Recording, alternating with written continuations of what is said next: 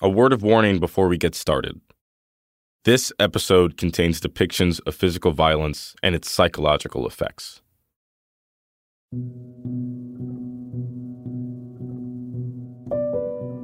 It was a Friday afternoon in Mobile, Alabama, and the Davidson High School football team had just finished practice. As players started filing back towards the fieldhouse, 14-year-old freshman Rodney Kim Jr. felt like something wasn't right. You can look at someone's body language and tell when they're talking about you. They just gave that look like, we're going to get you next. Rodney was worried because all week long, he had seen what the older players had been doing to the new kids, like him.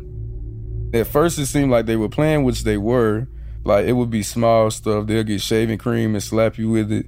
But as it got closer to Hell Week, it got worse. I see, like, a couple of the upperclassmen football players with belts are just, like, beating the absolute shit out of one of the freshman players. So, that spring day in 2018, with those images running through his head, Rodney paused outside the fieldhouse doors, unsure whether he should go in. That's when he heard banging.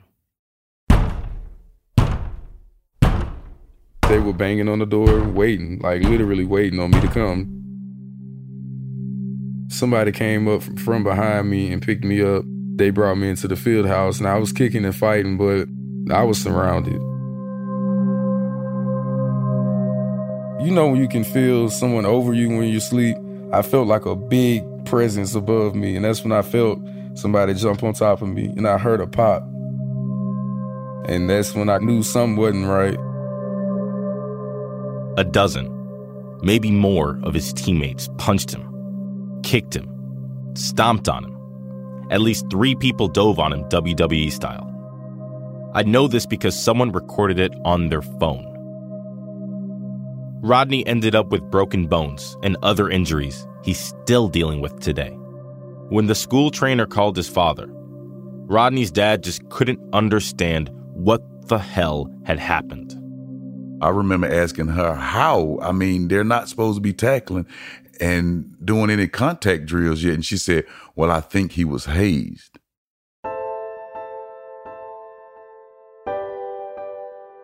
Think back to your time in high school. Back to when you were a teenager. What did you have to do to fit in? How far did you go to be a part of the crowd? Would you consider it hazing? When I was in high school, I never even knew the word hazing.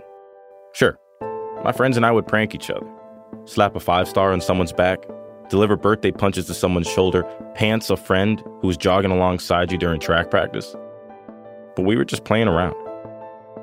It was nothing like what happened to Rodney Kim Jr. Teammates threw Kim to the ground, stomped on him, and punched him repeatedly, throwing wild haymakers at him. His story sent shockwaves through the community. It's gruesome. It is shocking. And you can't believe that it's so heartless. Yeah. And you can't believe that so many kids are standing around allowing it to happen. It even made ESPN and the National Evening News. Their son had just been promoted to the varsity team at Davidson High School in Mobile, Alabama. Instead, he needed surgery to repair his broken arm. But Rodney's story, it isn't some crazy outlier. These kinds of initiations happen in locker rooms, frat houses, and military barracks all the time. And today, they're happening in high schools all over the country, in all kinds of sports, way more often than you might think. It can start off as just kids being kids, horsing around, until it crosses some sort of a line. Hazing horror. New developments in that hazing scandal. It involves 17 varsity lacrosse players. High school football players arrested. Including aggravated sexual assault. Attempted assault. Kidnapping. And criminal restraint. The targets, younger and weaker players who were ambushed before football practice. The coach told him allegedly, it's just baseball. Keep it to yourself.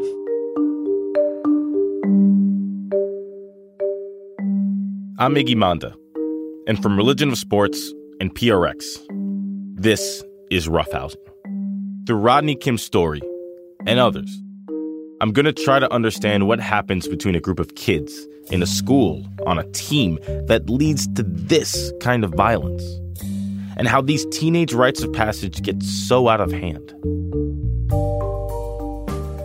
I'll go inside locker rooms, hear about secret initiation ceremonies. You get your phone taken away and you can't contact anyone, and then you're blindfolded, and then it just keeps going on and on and on and on. It was like, this is never going to end. I'll talk to kids who were hazed and others who did the hazing themselves. I didn't question it being done to me, and I didn't question doing it to anybody else. I felt like I was doing them a service, because this is toughening you up. I'll ask, who should bear the responsibility when things go wrong? Is this all on the kids? What about coaches, parents, school administrators? The principal decided not to tell us because Jordan had died anyway. So what was the purpose to tell us that he was hazed? And ultimately, I'll try to understand why we haze in the first place. I mean, is it just human nature? Something we're bound to repeat over and over? Or does it reveal something more about who we are, here and now, in this country? Hazing is just a grain of sand on a beach of violence in America. Stay with us.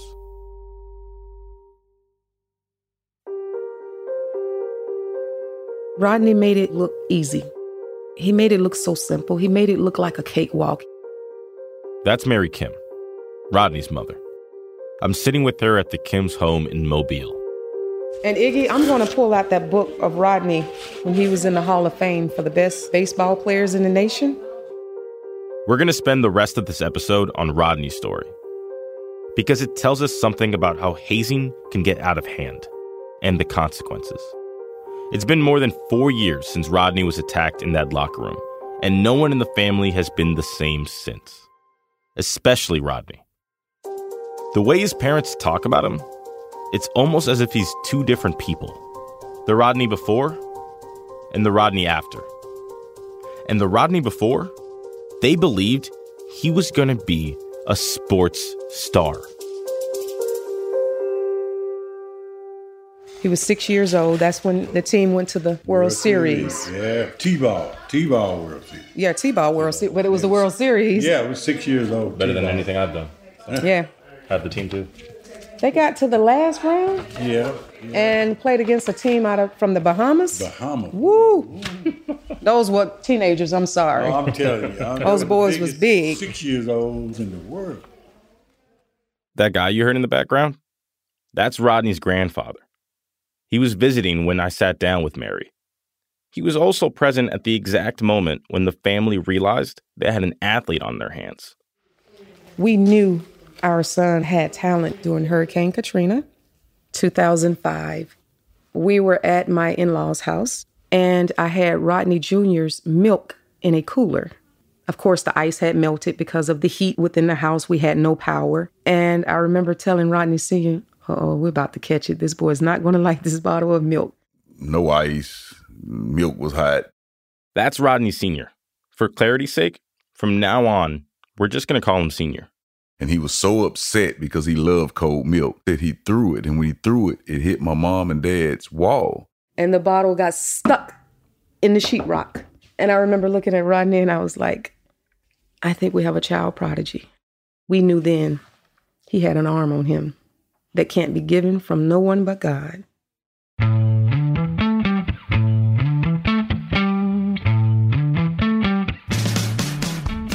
As a 18-month-old baby.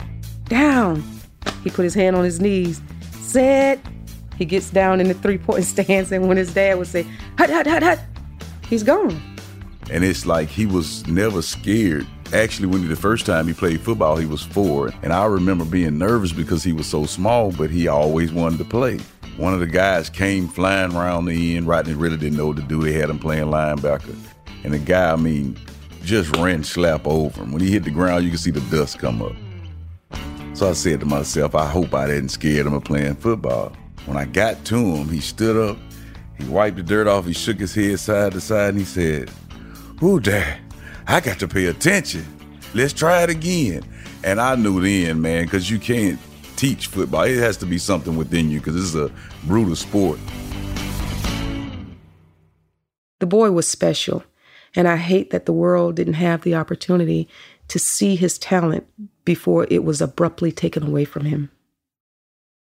April 27, 2018 started off like most Spring Fridays. Rodney Sr. went to work at Walmart and the kids went off to school. Mary would normally be working too, but she had to drive out of town that day. Afternoon came and Sr. received that call from Davidson High School's athletic trainer. And she said she was calling because there had been an incident and Rodney had been injured. So immediately I'm thinking, how could he have been injured? Because this was the first, second day of practice, and he's a quarterback. Just to clarify, quarterbacks, at any level, are priority one. You'll hear coaches everywhere scream, you got to protect the quarterback. In practices, and especially spring training, quarterbacks usually wear these red bibs that literally mean, do not hit me. So I remember asking her how, and she said, well, I think he was hazed. And to be honest with you, when she said, I'm thinking, what do you mean hazed? He was hazed? Because I guess it just wasn't computing to me. I mean, I've heard of hazing, but it didn't make sense to me at the time. I said, what do you mean hazed? Senior hung up and headed to the school. On the way, he called Mary and told her what he knew. She was just as confused as he was. I thought you told me this was spring training where there is no contact. He's wearing shorts and helmet. That's I'm on my way back to Mobile. No, I told her, don't turn around. I'm going to get here. Somebody's going to explain to me what happened. I'll take him to the doctor and I'll handle it. Senior also called Rodney's uncles, who were closer to the school and could get there sooner.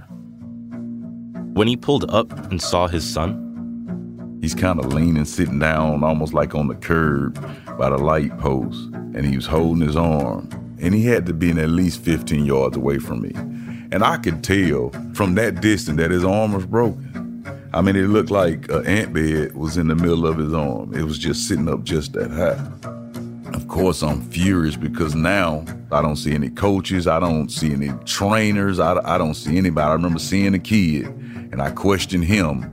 You know, because I was pissed at this time. I asked him, did he have anything to do with it? You know, because at this point, I'm just knowing some kid jumped on my child, and I see he's standing out there, and he's a football player. And he's like, no, sir, no, it wasn't me, but the coach, he just left. I'm like, what do you mean? He said he got in his car and left. Senior himself was a youth football coach. And if anything ever happened at one of his practices, he would feel like it was his duty to stay with the kid and even bring him to the hospital. To be fair, the head coach and trainer did wait and talk to two of Rodney's uncles and his sister, who was also a student at Davidson. But when Senior arrived, he didn't find anybody from Davidson's coaching staff or school leadership. So he drove to the hospital with his son. When the doctor checks him over, she had us sitting there for hours and hours. And I'm thinking, when are they going to let us go? And the next thing I know, the police walk in. Turns out, Rodney's injuries looked so severe that the doctor had no other choice. It was the hospital's legal obligation to call the police. She said, this is assault.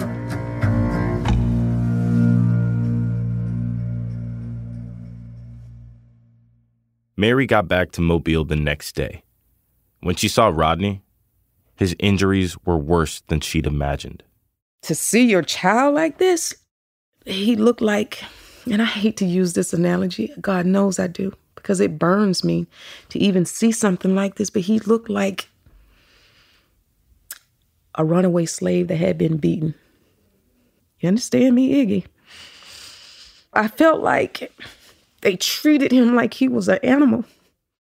He had a concussion, a broken arm, and his teammates had beaten his face so badly, he needed his braces rewired. But when it came to getting the truth out of their son, about who did this to him and why, Rodney stayed quiet. He was just real vague with his answers. He was so timid, man. He wouldn't talk. I don't care what the situation Rodney been in. Rodney was the type of child, if he got in trouble, he'd meet you at the door telling you what he did wrong. He finally opened up 2 days later. I remember hugging him and I said, now you're going to tell me everything. You're going to tell me the good, the bad, and the ugly. Did you get into a fight with someone? Did you get into an argument? He said, no, ma'am. I said, well, I don't understand. They just walked up to you and started hitting you? He said, they told me they were going to get me. I said, what do you mean? Who is they? I said, how many boys jumped on you? 3, 4? He said, no, ma'am, I think 15. Rodney said one of the boys came from behind and put him in the headlock. That's when the other one grabbed his feet. And Rodney said they took him in, threw him in the field house, and they locked the door. And he said that when they grabbed his arm, he felt his arm snap. And he said he just had to lay there. He said, I just kept calling Jesus, Jesus, Jesus until it was over. They recorded the beating. And they came out of the field house bragging about how they kicked his ass and stomped him. And they were laughing. Rodney's big sister, Gabby, was the first in the family to see that video. She immediately called her dad. She could barely talk. She was sobbing. And she just kept saying, Dad, they didn't have to do him like that. Why did they do him like that? And I'm like, Gabby, what are you talking about? And as I'm talking, the message come through on my phone, ding. And she said, just look at the video. And she hung up. I mean, it's like I had an out-of-body experience. It's like I just got numb.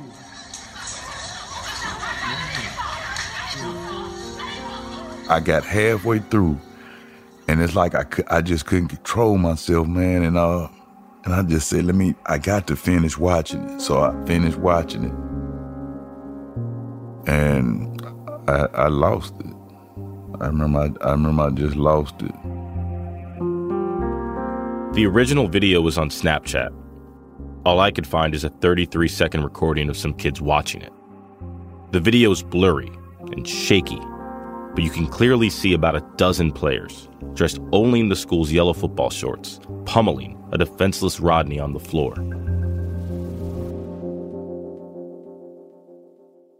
Rodney is now 19, but he's still reliving that day. I can so much as smell something that'll remind me of that day. The smell of fresh grass, and I'm instantly pissed. I'm instantly shutting down. I don't want to talk. Just because a broken arm can heal and a broken back can heal does not fix the shit that happened. And that's what people don't understand.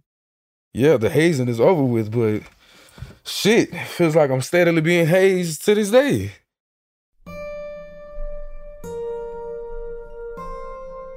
Along with the rest of his injuries, a psychologist diagnosed Rodney with PTSD. I've had to go through psychiatry, therapy, go to the psychologist. I've had to do multiple amounts of talking, testing. I've tried praying. I've tried smoking. I've tried drinking. I've tried sex. I've tried the whole nine. I really haven't felt safe since 2018, if we want to be honest. Like, I had real dreams of going back to the school, killing the football team. No one left behind. And I don't like to think this way because it's not right. But I'm sorry. I just can't take it.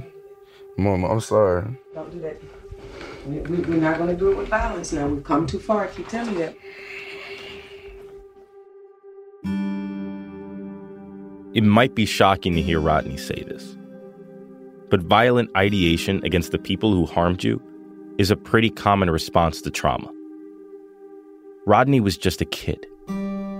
A freshman with a dream. Was he going to be the next NFL superstar? Maybe. Maybe not. Honestly, it doesn't really matter either way. Because the thing is, he never even got a chance to try.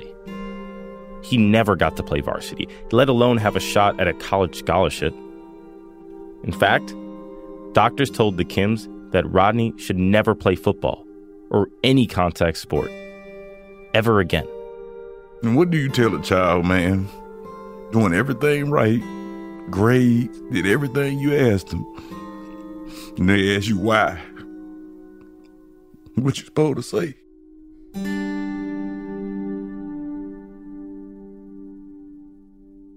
Rodney said it himself. What happened in the Davidson locker room started out as playing around. If you were on a high school team, that kind of pranking and messing with the new guys might sound pretty familiar. Senior, who played football at Davidson years ago, remembers it well. We would take their mouthpiece or something and hide it, or they put some pepper on it or something crazy like that, or they take their helmet and put it in the shower. Now you late for practice because you can't find your helmet, and now you got to run laps. That's the kind of silly stuff we did to freshmen. We never physically put our hands on people. So how did things go this far with Rodney? Was it personal? Or was he just the next one up? I just want to know why. Why my son? I want to know why anybody's child.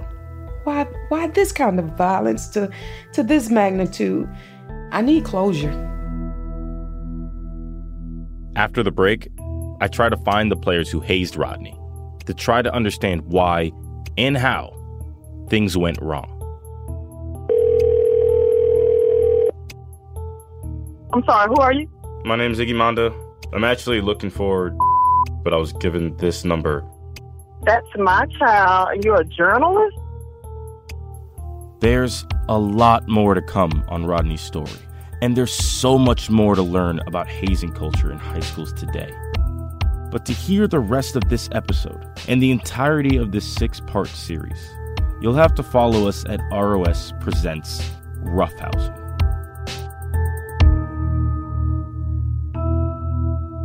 That's ROS Presents Roughhousing, wherever you get your podcasts.